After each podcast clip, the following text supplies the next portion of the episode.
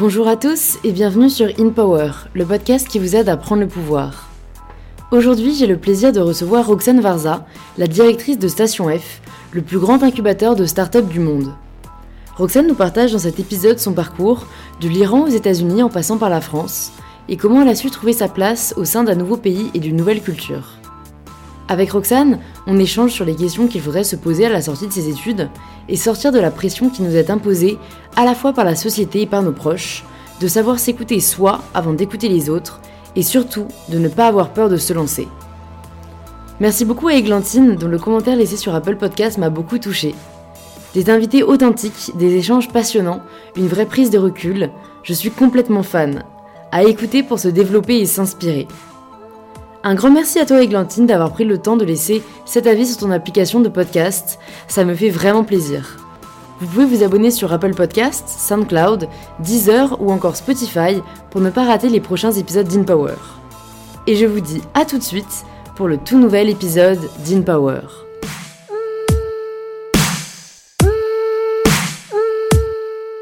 Bonjour Roxane Bonjour et bienvenue sur InPower, je suis ravie de te recevoir aujourd'hui à Station F. C'est gentil. Pour débuter cet épisode, je voulais commencer par euh, te présenter aux personnes qui nous écoutent. Et j'ai donc regardé un peu comment te présenter dans les, dans les médias, euh, dans les journaux. Et il y a une expression qui a retenu mon attention. C'est éleveuse de start-up. Alors, Et je me suis dit, est-ce que ce terme te parle? Et est-ce que c'est comme ça que toi tu t'introduirais? Euh, c'est marrant parce qu'on m'a appelé plein de choses. euh, je pense que j'ai eu, euh, je sais pas, papesse et euh, je sais pas, rien que des startups et éleveuse de startups. Euh, non, en fait, moi, je, je sais pas si je vais utiliser le même terme. Euh, avant, je disais toujours que j'étais une startup lover, euh, juste quelqu'un qui est passionné par les startups. Euh, et je trouvais aussi que ça expliquait pas juste le travail que j'avais à l'époque, parce qu'à l'époque j'étais chez Microsoft, mais aussi tous les projets que je faisais en parallèle. Toujours euh, vraiment bien appliqué euh, dans, le- dans quelque chose en lien avec des startups et l'innovation. Donc voilà, je pense que je utilisais le même terme aujourd'hui. Toujours une start-up pas, pas une non, non, non. J'ai une image de poule quand on Euh, parle Moi suis une image de mouton Le berger, tu Ouais. vois. Claire. Et quand t'étais enfant, tu rêvais à quel métier? La vérité, c'était que j'avais deux ans et je pense que j'ai dit à ma mère que je voulais être chauffeur de camion poubelle. Ah ouais, sympa Ouais, Vraie ouais, vocation. ouais. Donc euh, voilà, j'ai fait un petit gap depuis. Euh, je pense qu'après j'ai fait beaucoup de patinage artistique. Je voulais, euh, je voulais être dans les Jeux Olympiques. Ça s'est pas fait. Donc voilà, aujourd'hui. euh, Ok, ah mais c'est intéressant, c'est quand t'étais aux États-Unis ça ou c'est. euh, Ouais, ouais, quand j'étais, quand j'avais 8 ans, j'ai commencé. Et Ouais. je, je voulais faire ça pendant très, très, très longtemps. Heureusement, j'ai pas fait parce que je pense que c'est assez limité comme carrière. On doit s'arrêter à genre 25 ans. Ouais, c'est sûr. Mais voilà, les deux, les deux métiers que je voulais faire avant d'arriver à Station F. Ouais, c'était ça, donc c'était dans des secteurs hyper différents. Et, et après, je me suis dit, c'est marrant parce que j'ai l'impression qu'aujourd'hui, quand on est en tout cas euh, au collège ou au lycée, on a vraiment l'impression que. Enfin, aujourd'hui, j'ai l'impression qu'on va pas forcément trouver le métier qu'on veut faire plus tard Mm. euh, et que ça va stresser beaucoup euh, les étudiants de cet âge-là. Parce que, enfin, toi, en fait, ton métier, il n'existait même pas vraiment encore, je pense, à l'époque, quand tu vois, t'étais étudiante, euh, en tout cas au collège ou au lycée. Et, et qu'est-ce que tu aimerais dire peut-être aux personnes qui nous écoutent et qui sont perdues justement dans ce qu'ils veulent faire et qui stressent par rapport à ça? Bah, c'est marrant parce que je pense que je, faisais partie de ces gens-là. Tout le monde, euh, enfin, je, viens d'une famille, mes parents sont iraniens. Souvent, les enfants d'immigrés, surtout les immigrés iraniens aux États-Unis, sont encouragés à être avocate, à être médecin, euh, avoir un- une carrière qui est très tracée, très claire. Euh, et moi, je savais pas dire que je voulais être médecin ou avocate ou ingénieur à mes parents à l'époque. Euh, donc, euh, j'étais parmi les gens qu'on on disait c'est des gens un peu perdus. Euh, et à l'école, j'ai dit, bah, en fait, je choisis un sujet dont je suis passionnée, c'était la langue française. J'ai fait littérature française à l'école. Euh, mes parents pensaient que j'étais complètement folle euh, et que j'allais, j'allais pas avoir de carrière. Et petit à petit, je commençais juste à dire, je vais devenir journaliste. Et je disais ça plus pour les rassurer parce que je savais pas trop ce qu'on pouvait faire avec le français Ouais. non plus. Ouais. Euh, j'ai dit, bah oui, je vais habiter en France, je vais être journaliste, je sais pas sur quoi je vais écrire. Mais en fait, finalement, ça s'est un peu euh, Concrétiser comme ça. en fait. Concrétiser, exactement. Donc, je suis arrivée ici, j'ai travaillé pour TechCrunch en parallèle des études, c'était un hasard total. Mais je pense que parfois, si on suit juste euh, le sujet dont on est passionné, ça marche. Quoi. Ouais. Et à quel moment tu as commencé à développer cet intérêt pour la tech, euh, vu que tu as commencé un blog en parallèle de tes études sur le sujet? À quel moment t'es passé? Parce que on peut se dire que c'est assez opposé de la littérature française, en fait. Oui, oui, non. en fait, j'ai découvert la tech via la passion que j'avais pour la France. Premier boulot que j'avais en sortant de l'école, c'était chez ce qui est aujourd'hui Business France. Euh, et mon boulot, c'était d'accompagner des startups de la Silicon Valley qui voulaient s'implanter en France. Donc j'ai commencé le boulot parce que j'adorais la France, je voulais vendre la France. Et finalement, j'ai tombé sur les startups et j'ai découvert des gens passionnants, euh, euh, brillants, super optimistes. Et j'ai trouvé ça vraiment incroyable. Donc c'est à partir de ce moment-là que j'ai découvert la tech et j'ai trouvé les deux mondes un peu passionnants. Quoi. Mais c'est intéressant, en fait, je pense que tu illustres totalement le fait que ce que je conseillerais aussi aux personnes qui sont, comme tu dirais, perdues et qui savent pas ce qu'ils veulent faire en fait, il faut juste faire quelque chose, faire quelque chose qu'on aime. Et forcément, moi, quand, je reçois les, gens sur le podcast ou quand je parle à des personnes qui aiment aujourd'hui ce qu'ils font, c'est en se posant pas trop de questions, en faisant ce qu'ils aimaient, que du coup, ils ont eu euh, telle opportunité ou que du coup, ils ont découvert telle chose et que petit à petit, les choses se font et qu'à mon avis, il faut un peu faire confiance aussi euh, au cours du destin et provoquer sa chance, entre guillemets, mais sans forcément chercher dès le départ euh, une end, enfin tu vois, une fin en soi. Parce que toi tu la cherchais pas du tout en fait et ça s'est présenté à toi. Euh, ouais. T'as commencé à parler sur ce que euh, t'aimais en ligne et. Oui, et en fait j'étais même euh, découragée par mon, par mon père de faire le blog. Quand j'ai dit je vais faire un petit blog sur les startups en France, il m'a dit mais personne va le lire en fait, il y a plein d'experts, toi t'es pas experte. qui va lire ton blog? En plus tu vas l'appeler Tech Baguette, c'est un nom complètement bête. et en fait il, il m'a vraiment découragée et j'ai dit bah écoute, moi je vais tenter. J'ai lancé le petit blog, je sais pas comment un lancement dont on parle aujourd'hui, euh, qui, voilà, des gens écrits sur tous les toits où ils contactent les presses et tout ça, mais j'avais juste euh, envoyé à quelques amis et quelques personnes dans mon entourage, je lance un petit blog, n'hésitez pas à faire des commentaires, voilà. Et en fait, ça a pris, et quelques semaines après, j'étais contactée par TechCrunch. Donc, euh, heureusement que je n'ai pas écouté mon père. C'est sûr, mais tu vois, c'est hyper, je trouve aussi représentatif de à quel point parfois même notre propre famille mm. peut, entre guillemets, nous mettre des bâtons dans les roues alors qu'ils pensent pas forcément à mal. Non. Mais ça, ça c'est un, un, sujet dont je parle aussi. Est-ce que pour toi, ça a été, entre guillemets, difficile de tenir tête à tes parents euh, parce que enfin certaines personnes je pense qu'ils sont peut-être plus obéissants ils, se seraient auto-censurés quoi Ouais, en fait, moi, je pense que si j'avais suivi les conseils de mes parents, je serais jamais venue en France, j'aurais jamais fait mon blog, euh, je serais pas à Station F aujourd'hui. Mhm. Enfin, il y avait plein de conseils que j'ai entendus. Il faut pas faire ça, il faut faire autrement. Euh, donc, mes parents, je me rappelle même quand je voulais déménager en France, c'était, enfin, la décision était déjà prise. J'étais en train de faire mes valises, mais ils voulaient pas m'aider. Donc vraiment, ils voulaient pas, ils voulaient pas que je parte. Je comprends, mais euh, c'était, c'était compliqué, mais je savais vraiment ce que je voulais faire. Ouais, t'as, as réussi à t'écouter en fait. Euh, ouais. bon bah c'est un appel à ceux qui hésitent encore et qui veulent écouter leurs parents. Faites-vous confiance d'abord. Ouais. Et ce que je trouve assez amusant, c'est que toi, tu as réalisé ce qu'on pourrait appeler en France de grandes études, euh, donc en passant entre autres par la LSI et Sciences Po, alors que Xavier Niel, avec qui tu as fondé Station F, euh, il a fait un an de prépa et ensuite il a dit bye bye euh, au système scolaire. Et je trouve que c'est bien la preuve qu'il n'y a pas qu'un seul modèle de réussite. Et je voulais avoir bah, ton avis là-dessus et quelle était ta réflexion autour de ce sujet. Bah, autour des études, si on veut la vérité, oui, je peux, je peux dire que j'ai des diplômes de, de ces écoles-là. Après, j'étais pas non plus très présente. Pour moi, c'était plus une opportunité de venir en France. Euh, je voulais le diplôme parce que je sais que ça compte, mais j'ai surtout euh, profité pour faire des choses en parallèle. J'ai fait TechCrunch en parallèle. À l'époque, on a fondé euh, Girls in Tech, qui est aujourd'hui Starter, l'association qui soutient les femmes. j'ai monté une conférence sur l'échec entrepreneurial FakeCon. J'ai fait tout en parallèle de mes études parce que je me disais, en fait, c'est le meilleur moment pour faire plein de choses parce que j'ai pas besoin de penser à un salaire, j'ai pas, j'ai pas de famille, j'ai pas de je sais pas quoi. Et donc, euh, pour moi, c'était plus ce côté-là, plus que le diplôme à mmh. l'époque. Sinon, je suis complètement d'accord que le diplôme aujourd'hui, on regarde presque pas. Euh, en tout cas, quand moi j'embauche pour l'équipe de Station F, je regarde jamais le diplôme, je sais même pas quels sont les diplômes dans mon, équipe.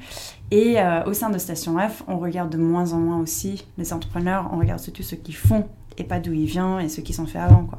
Ça je pense que c'est hyper rassurant euh, pour nos auditeurs parce que on a l'impression qu'en France c'est encore un pays très élitiste où les diplômes règnent et même moi je le vois en parlant à des, des gens de, de, mon école à Sciences Po qui, qui même ont encore j'ai l'impression cette pensée assez archaïque qu'en sortant de l'école il va falloir passer par une grande boîte bien mm. vue pour bien faire beau sur le CV et ensuite ils me disent et là peut-être j'entreprendrai et, et, je me dis c'est super dommage de encore euh, se sacrifier entre guillemets euh, alors que tu pourrais commencer par faire ce que tu aimes tout de suite Oui, en revanche, c'est pas forcément mal vu non plus. Euh, J'avais déjà entendu euh, les conseils de Ben Horowitz, c'est un grand investisseur de, la Silicon Valley, qui travaille pour le fonds Andreessen Horowitz, un des meilleurs fonds.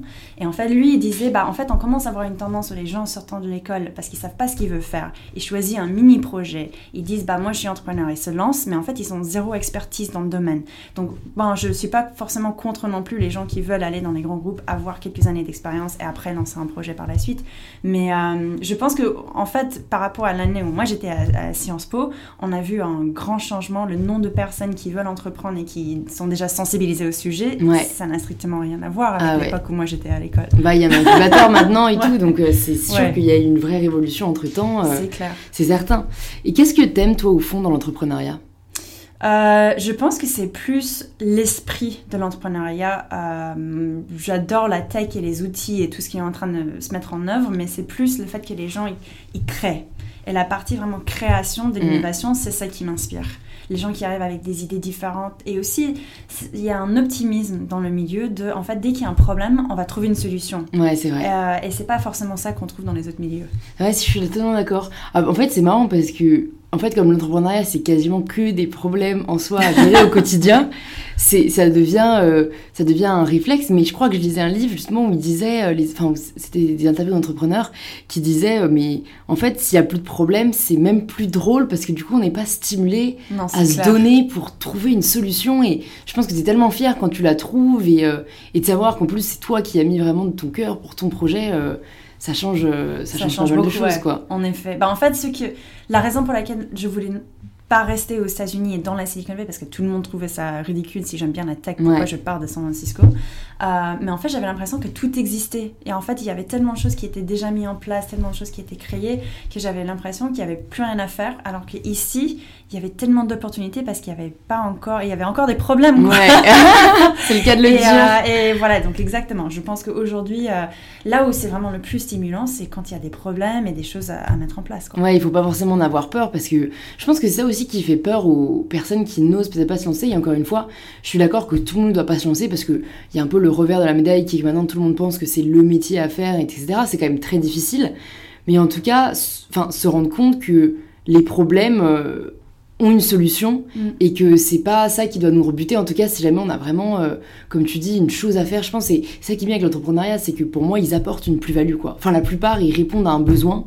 Et si jamais on sait à quel besoin on veut répondre, euh, s'auto-censurer pour... En fait, il y a tellement de raisons de s'auto-censurer le, ce que les gens vont penser, la sécurité de l'emploi, le fait que, ouais, que les problèmes qu'on n'ait pas de vacances. Je sais pas si toi t'entends des choses parfois autour de toi. Euh. Ah bah oui, forcément. Euh, là, je suis heureusement à Station je suis entourée de plein de gens qui ont déjà fait le, le pas et se sont lancés. Euh, mais des gens qui commencent par se poser des questions. Souvent, je suis contactée par des gens qui me disent mais j'ai une idée, mais je sais pas quoi faire, je sais pas si c'est une bonne idée et comment je peux faire. Et en fait, tellement ils se posent des questions, je me dis mais commence fais un test. T'as pas besoin de quitter ton travail, tu peux déjà commencer à travailler dessus en parallèle. Euh, il y a tellement d'événements, de, hackathons, de week-ends, euh, de programmes qui existent aujourd'hui. On n'est pas forcément. En fait, il y, a, il y, a, un moyen de tester sans vraiment se lancer si on a peur. Ouais. Donc, euh, et heureusement. Donc, je pense qu'aujourd'hui, voilà, si on, si on se pose la question, il faut commencer petit à petit. Et je pense que voilà, au bout d'un moment, on va savoir, soit c'est pour moi, soit c'est pas pour moi. Ouais, je suis d'accord. Ouais. Et est-ce qu'il y a une, histoire d'entrepreneur, toi, qui t'inspire particulièrement euh, ah, Il y en a beaucoup. Parmi tous ceux que tu as rencontrés? Il y en a beaucoup, il y en a beaucoup. Euh, à Station F, il y en a tellement.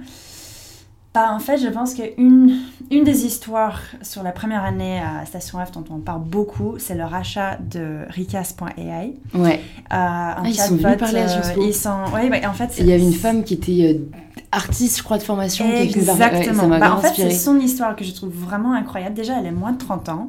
Elle a monté une start-up qui s'est fait racheter par SAP au bout de 6 mois euh, de programme à, Station F. Donc pour nous, c'était juste une success story de dingue. Sauf que quand on creuse un petit peu, je vois, elle est jeune. C'est une femme qui est devenue ingénieure, mais elle avait commencé une carrière d'artiste. Mm. Et pour moi, c'était juste incroyable de voir qu'en fait on peut changer si facilement. Enfin je sais pas si c'était si facile finalement. Mais, elle a réussi à, changer de, de, chemin de voie et de faire une boîte qui marche quoi. Ouais. C'est vrai parce que c'est assez dingue parce que c'est quand je rencontre des artistes je les imagine pas du tout faire de la tech parce que c'est Mm. quand même deux milieux assez différents. Ouais. Je sais pas si tu sais, elle, ce qui l'a poussée à vouloir se mettre un peu à l'ingénierie. euh, Très sincèrement, euh, je, je sais pas trop. Je pense qu'elle était inspirée par la Ouais, tech. Elle ouais. se posait des questions, elle demandait ce que c'était. Elle est passée par 42, donc aussi euh, une école euh, enfin, de nouvelle génération. Ouais, ouais, ouais, révolutionnaire Euh, dans le milieu. Voilà, ouais. donc j'ai trouvé ça vraiment incroyable. C'est vrai qu'en soi, quand j'y pense, le code, c'est aussi une forme de création. Oui. Donc c'est pas si surprenant que ça. Oui. Je pense que quand t'es artiste et que t'aimes créer, t'as envie de découvrir ce que ça, ça peut offrir. Ouais. Et, euh, et ça montre ouais, à nos auditeurs que on peut tous aussi apprendre à coder. Est-ce que c'est ce que tu voulais partager quand t'as créé Girls in Tech? Oui, et ça, ça, ça faisait partie des messages qu'on a essayé de relayer, euh, euh, pas juste via Girls in Tech, mais aussi quand j'étais chez Microsoft, on faisait un événement pour les lycéennes, les collégiennes qui venaient pour découvrir des, des métiers de la tech, et tout le monde disait, bah en fait non, jamais de la vie, je veux devenir euh, développeur, je sais pas quoi, euh, parce que je vais passer ma journée devant un écran, c'est pas du tout Mm. créatif, je rencontre pas des gens, et en fait c'est pas du tout ça la réalité des choses. Donc on a mis en place des cours d'initiation au code, juste pour montrer, en fait, t'as pas besoin de devenir développeur, mais juste pour apprendre des bases, qu'est-ce que c'est, comment ça marche. Et en fait, il y a plein de femmes qui ont découvert, bah oui, c'est tellement créatif, on peut faire plein de choses avec. Ouais. Donc, euh, je pense, oui, aujourd'hui, c'est pas, c'est pas forcément l'image qu'on a, et c'est peut-être ça qui bloque un petit peu les gens. Ouais, je Ouais. pense. Mais je pense qu'il faudrait. Je crois d'ailleurs que ça commence à être mis en place des cours de code au collège. Oui, je pense qu'aujourd'hui, c'est en train d'être mis en place. Ouais, et- parce que parce que c'est un outil euh, indispensable. Après, moi, si je me souviens de mes cours de techno au collège, c'était quand même pas. je sais pas si j'en ai retiré grand chose. Mais tu vois, apprendre du HTML, même à faire un WordPress. euh, Ah oui. Après, on peut apprendre soi-même. hein. Enfin, moi, j'ai appris en ligne, encore une fois, avec ces réflexes un peu d'ingénieur maintenant, de comment faire. Euh, Ouais. tapant sur Google, on est assez bien euh, aiguillé. Est-ce que toi, t'as appris toute seule à coder ou est-ce que t'as J'ai fait aussi des initiations. Je peux pas faire, je peux pas dire que je, suis- je pourrais devenir développeuse Ouais. là, Euh, mais en effet, j'ai fait plein de différentes formations. Il y avait aussi un programme que j'ai j'ai bien aimé qui venait de Londres, euh, qui s'appelait euh, Decoded. Et en fait, c'était vraiment une journée, mais on apprend vraiment des bases de tout. Ouais. Et j'ai trouvé ça super pratique. C'est très ludique parce que ça prend qu'une journée. On rentre pas forcément dans les détails, mais on apprend un peu les bases et les réflexes et comment trouver les solutions et les, éléments qu'on cherche, quoi. Euh, donc ça, c'était une formation que vraiment j'ai bien appréciée et que je conseille aux gens qui se posent juste c'est quoi les c'est quoi les premiers éléments. Et Ouais. aussi, je pense l'outil de Code Academy en ligne. euh, j'avais j'avais testé aussi un petit peu et j'ai trouvé ça génial parce qu'il y a à la fois la partie gratuite et si on a vraiment envie d'aller plus loin, il y a la partie payante et c'est adapté à tout, quoi. Ouais, et ça montre qu'on peut. Parce que c'est facile de se dire, c'est pas fait pour moi, j'ai pas suivi la formation, mais aujourd'hui, si on veut, Ouais. on peut, quoi. Ouais. Si on cherche, euh, on y arrivera, et c'est à la portée de tous, comme tu dis, gratuit ou payant, euh, c'est possible. j'ai lu euh, que tu avais été touché par plusieurs philosophes français, notamment. euh, Ah bon Ouais, ouais, j'ai j'ai lu ça, notamment Voltaire, Rousseau ou Rabelais. Oui. Et comme j'aime beaucoup moi aussi la, la philosophie, je voulais savoir peut-être quel auteur t'avait le plus touché ou fait réfléchir et ce que t'en avais retiré. Oh là là, parce que ça remonte un peu. Euh, Parce qu'en fait, j'ai commencé quand j'étais au lycée et euh, à l'université. Je pense vraiment, en fait, c'était pas que ça m'avait touché. En fait, il y avait beaucoup de d'auteurs qui m'ont surpris. Je pense que c'est plus Salomon. En fait, on entend tellement parler de ces noms et euh, beaucoup de gens les apprécient. Et après, quand on creuse, c'est pas exactement ce qu'on imaginait. Et je pense que les œuvres de Rousseau m'ont le plus euh, choqué. Ouais, Euh, surtout parce que j'avais lu, euh, je pense que c'était le dernier qu'il avait publié avant sa mort, c'était les, c'était quoi le promenade de, euh, non les rêveries de promeneurs solitaires, un truc ouais, comme ça. Ouais, Et il est tellement dans la dépression et il se déteste et, enfin pour un grand euh, philosophe écrivain comme lui, on n'aurait jamais imaginé ça quoi. ouais. Et je pense que c'était voilà, c'était plus des œuvres comme ça qui m'ont frappé Rabelais dans le, tout ce qui était genre dégueulasse, extrême. En fait, c'était pas pour les bonnes Ouais. Non, c'était non, c'était plus, euh, c'était juste pas ce qu'on imaginait. tu vois. Ça m'a cassé un peu les clichés que j'avais peut-être sur les, les écrivains. Ouais, bah en fait, moi je me souviens, j'aimais beaucoup, enfin, j'aimais beaucoup certaines idées de Rousseau aussi, puis après j'ai appris qu'il avait abandonné tous ses enfants. Ah ouais. Et je me suis dit, ah ouais, quand même oui, oui. C'est waouh, le revers de la médaille, ce qu'on n'entend pas sur les philosophes. Exactement. Ouais. Donc il y avait beaucoup de choses comme ça. Et puis je pense aussi, enfin, je sais que les Français, ils sont très, euh, beaucoup de Français sont très attachés à Camus, mais quand moi je l'ai lu et ça date, donc il faut dire aussi Mm. que je l'ai lu quand j'étais assez jeune. J'ai pas compris pourquoi les gens appréciaient autant. J'avoue que moi je n'ai jamais accroché avec pas Camille. Ouais, voilà, j'ai vraiment pas accroché et ça choque beaucoup de gens qui sont très fans, mais euh, voilà. Non, mais il écrit bien, mais c'est vrai que c'est très aride à lire, je trouve. Ouais, Euh, ouais. euh, ouais, très complexe. euh, bon. Et juste l'histoire me parlait pas quoi. Ouais. J'ai pas, je suis pas rentrée dans les personnages, je pouvais pas partager ses sentiments. Enfin c'était. Je suis d'accord, ouais. mais rien que la première phrase, aujourd'hui ma mère est morte, ou peut-être hier Voilà. je ne sais pas. Ouais. Bon, ça pose les bases. voilà, c'est intriguant, mais ça m'a surpris. Tout, tout m'a surpris. Et si jamais du coup tu avais un ouvrage peut-être à nous conseiller de philosophie ou non, euh, ce serait lequel? Ouh là là. Peut-être celui que tu offres le Euh, plus autour de toi, ou le dernier pour lequel tu as eu un coup de cœur? Bah. Je pense que. un- En fait, parce qu'aujourd'hui, je passe peut-être plus de temps, malheureusement, à lire les actus et les choses qui sont plus orientées business. Euh, le dernier bouquin qui m'a vraiment frappé, euh, beaucoup de personnes m'ont dit si j'ai un côté euh, glauque.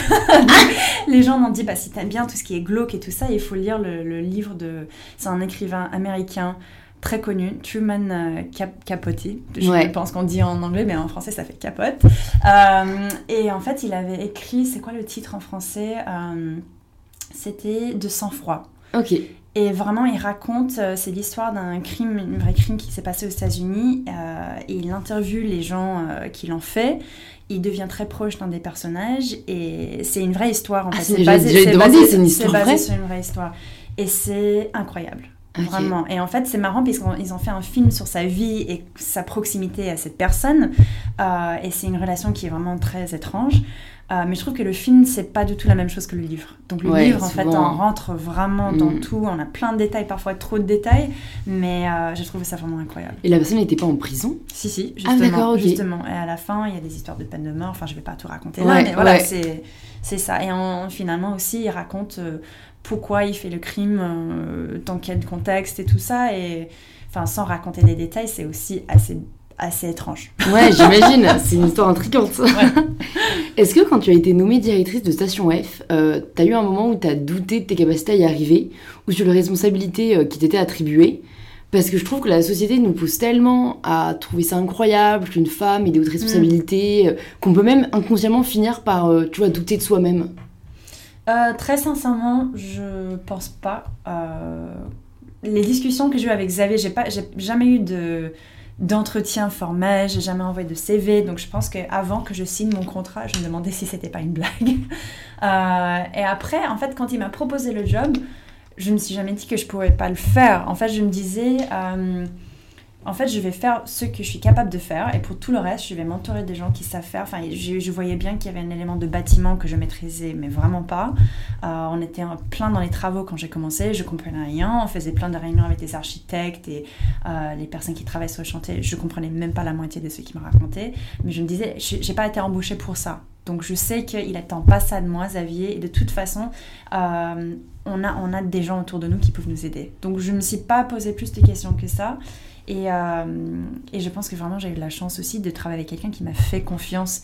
Il m'a fait sentir qu'il me faisait confiance aussi. Mm. C'est dingue parce que je pense que certaines personnes, ça pourrait leur faire peur justement, euh, euh, tu vois, d'avoir ce niveau de confiance et de pas être à la hauteur. Mais enfin, j'aime beaucoup la façon de penser que tu as eu, c'est-à-dire pas justement trouver une excuse en se disant non parce que je serais pas compétente là-dessus, ou voir un peu les, les points de détail où tu étais peut-être pas la plus qualifiée, mais se rassurer tout de suite en disant bah moi je ferai ce que j'aime faire et ce que je sais faire et je trouverai des gens pour m'aider sur ce que je sais Mm. pas faire. Parce que je pense que le premier réflexe quand on est peut-être, on n'a pas hyper confiance en soi, c'est de se dire ah, ah non non parce que même si j'aimerais euh, ben je suis pas hyper douée pour ça ou tu vois enfin en tout cas je pense que c'est un réflexe assez français de voir euh, ce qui va pas Ouais. ou ce dans quoi on serait pas bon euh, plutôt Et- que de embrace the challenge quoi Ouais, et en fait, j'ai- j'ai euh, j'ai un réflexe, je sais pas si c'est un bon ou mauvais réflexe, mais en fait, souvent je dis oui et je réfléchis après. Donc en fait, j'avais déjà accepté le job et après, après, tu- tu- peut-être je me suis posé la question Ah ouais, il y a un peu de travaux, c'est vrai que je n'ai jamais fait ça. Mais euh, finalement, on arrive par trouver des solutions. ouais je suis d'accord Ouais. il faut voir déjà là où on aimerait être et après on trouvera Ouais.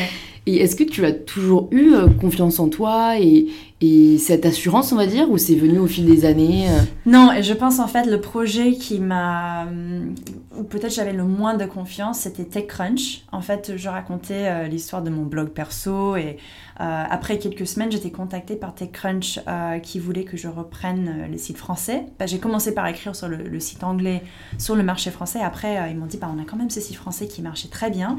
Est-ce que ça t'intéresse pas de devenir redac, redac chef? Et comme j'ai fait pour Station F, j'ai accepté tout de suite sans réfléchir. Je dis ça va mettre des mois, ils vont jamais le faire, voilà. Mais je vais dire oui quand même, au cas où. Et en fait, le lendemain, il m'appelle et me dit oh super, c'est validé. Euh, aujourd'hui, on va relancer le site avec toi. Tu vas écrire en français, voilà. Et je dis bah, en fait, ça fait que un mois que je blogue. Surprise. je suis pas française. Je suis pas journaliste.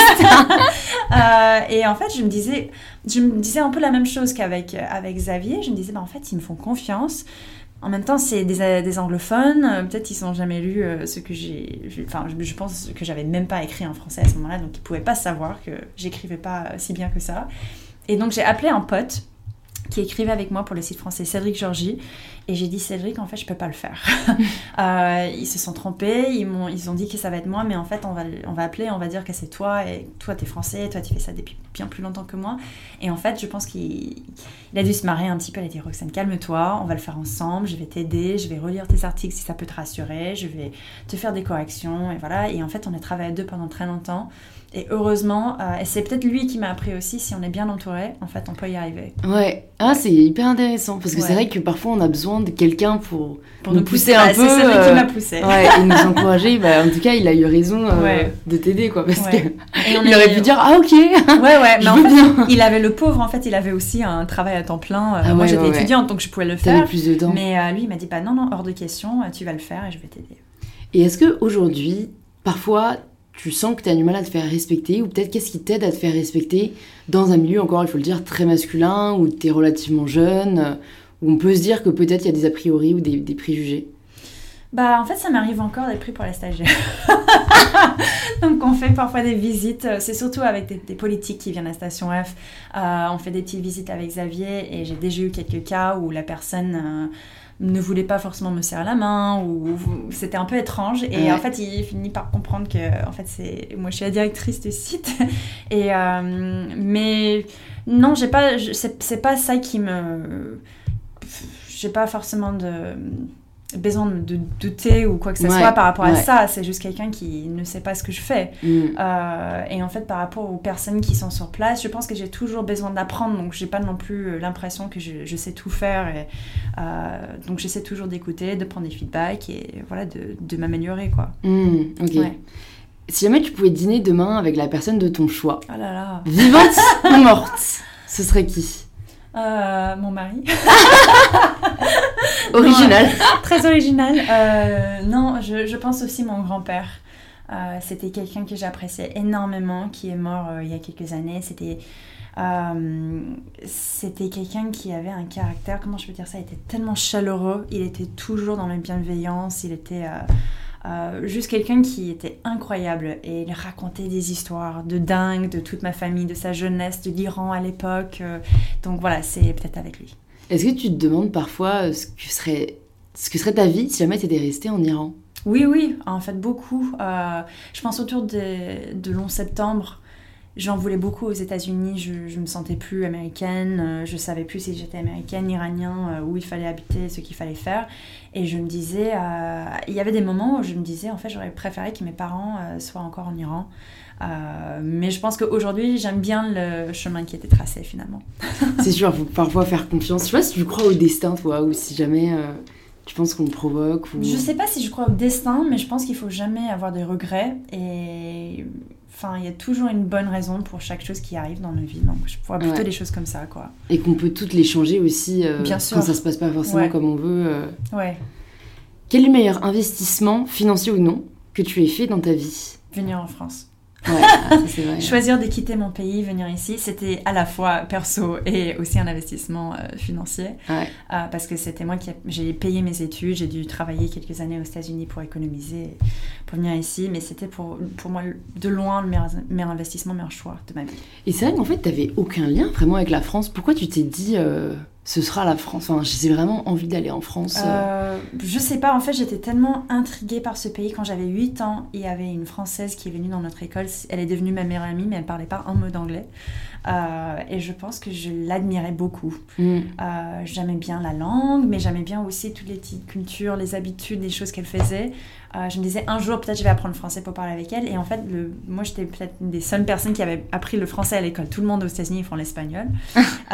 et en fait, au fur et à mesure, mesure, toutes les choses qu'on apprenait, je me disais, mais en fait, il y a un pays tellement riche, une histoire, euh, une culture qui est incroyable. J'ai envie d'aller vivre là-bas. J'avais l'impression que cette partie-là, ça manquait un petit peu aux États-Unis. Mm. Enfin, on peut monter une boîte très facilement, il y a plein de services qui existent, le client est roi. Mais l'histoire, la culture et tout ça, euh, ça manquait un peu. Ouais, bah, c'est ce que j'ai ressenti aussi moi en allant aux États-Unis, mais je serais curieuse de savoir du coup si quand t'es arrivé, c'était ce à quoi tu t'attendais, peut-être qu'est-ce qui t'a euh, plu, qu'est-ce qui t'a déçu? Est-ce que parfois, est-ce que t'as eu un peu de mal à t'intégrer même? Oui, oui, oui. Euh, en fait, j'ai fait une première année à Bordeaux en échange je parlais vraiment pas très bien français quand je suis arrivée. Euh, je me rappelle que beaucoup de Français ne voulaient pas me parler en français. Je comprends, je comprenais parce qu'on peut pas me comprendre un seul mot qui sort de ma bouche, mais euh, c'était très difficile pour moi parce que j'avais l'impression euh, j'étais vraiment traitée comme une étrangère. Et aux États-Unis, j'avais j'avais jamais connu ça, pas parce que j'étais pas étrangère, j'étais américaine, mais aussi j'avais l'impression qu'on traitait les étrangers différemment. Tout le monde est un peu étranger aux États-Unis. C'est vrai, il y a un melting pot. Hein, ouais, donc voilà, j'ai dû mettre un peu de temps pour me sentir euh, chez moi en France. Mais je pense aussi, j'aurais pas pu travailler dans n'importe quel milieu. Je pense que euh, le milieu euh, tech, start-up, c'est un milieu qui est très ouvert d'esprit, qui est très international. Je peux mélanger un peu anglais-français, personne ne veut. Faire un peu de anglais par-ci par-là, on m'en voudra pas. Euh, donc voilà, je pense que j'ai trouvé un peu mon. Ouais, t'as trouvé un juste milieu parce que, en fait, c'est un vrai sujet, je pense, même pour les personnes qui décident d'aller travailler à l'étranger. Moi, je trouve qu'il y a beaucoup d'idéalisation euh, quand on veut être dans un pays mm. et qu'on n'est pas toujours prêt à la réalité sur place parce qu'il y a peu de pays en soi où ça va être hyper facile, sauf si vraiment on avait des relations euh, avec le pays, tu vois, déjà d'origine et tout. Mais souvent, je trouve qu'il y a une, une, prise de conscience qui parfois peut vachement nous, nous faire douter ou tu vois rendre les choses vraiment difficiles. Donc euh, après c'est vrai que c'est toujours bien je pense de parler la langue. Peut-être tu connaissais des gens même quand t'es arrivé ou pas? Je connaissais mon coloc. j'avais j'avais rencontré quand il était à Los Angeles, il m'a dit bah en fait j'ai un appart à Bordeaux si tu veux venir ah ouais, avec bon, c'est déjà parce que tu vois pour découvrir un peu pour découvrir un peu la ville comprendre le système, tu vois. c'est pas hyper instinctif, quoi. Et puis je pense aussi, on crée des liens sociaux euh, d'une façon complètement différente. Aux États-Unis, on parle avec tout le monde, c'est très facile.